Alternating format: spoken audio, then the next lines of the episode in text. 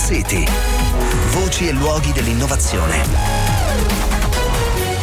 Di Maurizio Melis. Buonasera, bentornati a Smart City. Ci avviamo questa sera a concludere lo speciale dedicato alla filiera del legno parlando di costruzioni in legno, che forse è anche il settore in qualche modo più presente qui alla Fiera Wood Experience che stiamo seguendo eh, dalle frequenze di Radio 24 e che è in corso in questi giorni a Verona. Allora, diciamo che dopo un, un lungo oblio il legno è tornato a posizionarsi tra i materiali da costruzione più nobili, almeno oggi viene, mi pare di poter dire, percepito percepito così. Eh, di costruzioni di legno parliamo con uno dei pionieri eh, di questo settore direi in Italia che è Franco Laner, architetto, professore di tecnologie dell'architettura allo UAV. Buonasera Franco, benvenuto. Buonasera a voi, grazie. Prima domanda è eh, se ci aiuta a capire appunto come va questo settore delle costruzioni in legno che a un certo punto era svanito direi 50 anni fa non esistevano quasi eh, poi c'è stata una ripresa, adesso come sta andando anche tra crisi, covid, bonus e quant'altro? Benissimo, il legno è stato il materiale da sempre usato insieme alla pietra, ha avuto una sua evoluzione, sono state fatte cose magnifiche. Nel nostro paese, dopo la seconda guerra mondiale, la ricostruzione è avvenuta con altri materiali, devo dire eccezionali perché il cemento armato ci ha permesso di rifare le città, i ponti, le strutture, i teatri, tutto quanto e però negli anni 70 ci siamo accorti di questo materiale che aveva molte caratteristiche prestazionali da poter sfruttare.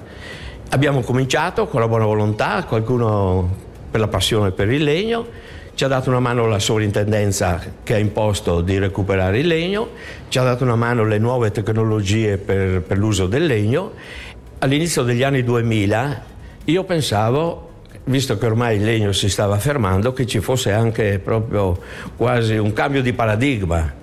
E quindi pensavo che si sarebbe sviluppata la ricerca, la conoscenza, la storia, perché non impariamo niente, basta guardare indietro col legno. Questo pensavo mi fa pensare che poi non sia andata così però. No, non è proprio andata così, perché quando ci sono le vacche grasse che si lavora, nessuno pensa a investire in ricerca e futuro.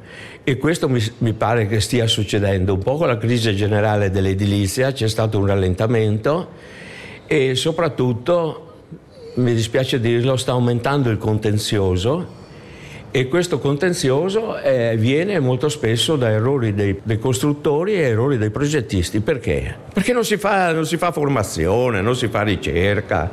Beh, guardi, qui a Smart City sfonda una porta aperta eh, su questo. Allora, ricordiamo due tecnologie diciamo, tipiche del, delle costruzioni in legno. No? Per esempio c'è il legno lamellare, lei è stato un po' il papà del legno lamellare in Italia, c'è l'Ixlam. Qual è la differenza fra questi materiali e il legno tal quale, diciamo così? È proprio una concezione, una filosofia che c'è alla base. Fino a poco tempo fa noi abbiamo usato il legno così come il Padre Eterno ce l'ha dato e abbiamo usato il legno massiccio, massello come si dice, e abbiamo ricavato segati, travi, travetti, tavole. A qualcuno è venuta l'idea che è generalizzata. I marron glacé è difficile farlo con la castagna, allora si preferisce prendere la farina di castagna e metterla nello stampo questa idea, che è poi anche quella delle patatine, delle patatine paie e Pringle, è stata applicata al legno. Cioè si nega il legno così com'è, lo si riduce a tavole, si riduce a elementi e lo ricomponiamo con le caratteristiche prestazionali, meccaniche, eccetera, che vogliamo. Quindi è stata una grande rivoluzione. Banalmente, come dire, se uno incrocia le fibre del legno, perpendicolarmente ottiene dei materiali che hanno una resistenza diversa. Per fare un esempio, corretto? O è un esempio? osservazione, perché eh, all'inizio del Novecento qualcuno ha pensato di compensare le deficienze strutturali che ha il legno in una direzione e nell'altra, sovrapponendole facendo il compensato. L'Islam è il compensato. Insomma, si può utilizzare il legno per costruire, per realizzare dei materiali che hanno delle prestazioni superiori. Si possono fare travi molto lunghe. Oggi si fanno edifici di 20 piani in legno grazie a questi materiali, no? Assolutamente, io non dico che può darsi che vinca chi lo, chi lo fa più, più, grande, può darsi, però io credo che se, se, facciamo le cose piccole e le facciamo bene, poi piano piano andiamo avanti, però è chiaro che la comunicazione passa anche, io l'ho visto con legno lamellare, noi facciamo strutture di 50 metri E allora se uno fa strutture di 50 metri sicuramente è capace di farne una da 8. Quali sono le innovazioni più importanti che stanno arrivando in questo settore, quello delle costruzioni in legno negli ultimi anni, secondo lei? Beh, eh, io esattamente nel legno, tranne quello che ha detto prima sull'amellare, sull'Islam, cioè sulla negazione del legno e ricomposizione, ci sono tantissimi esempi, non c'è molto nel legno.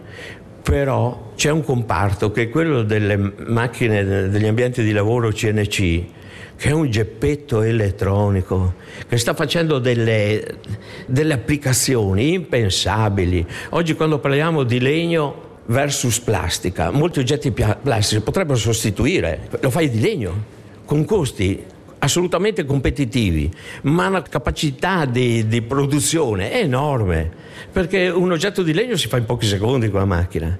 Il problema è un altro però, abbiamo la materia prima, il legno, per fare questa roba qua?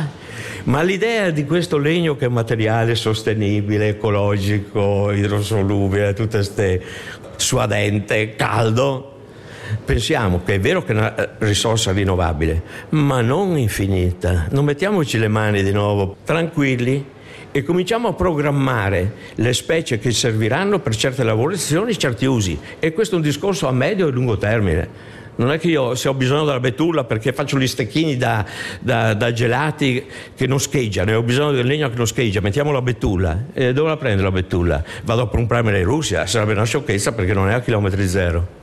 E qui torniamo al manifesto della sostenibilità che è stato presentato qui ieri, di cui abbiamo parlato proprio ieri. Grazie, grazie Franco Lanner. Grazie a te, grazie a voi. Bene cari ascoltatori, ci fermiamo qui, ci diamo appuntamento a lunedì, buon fine settimana.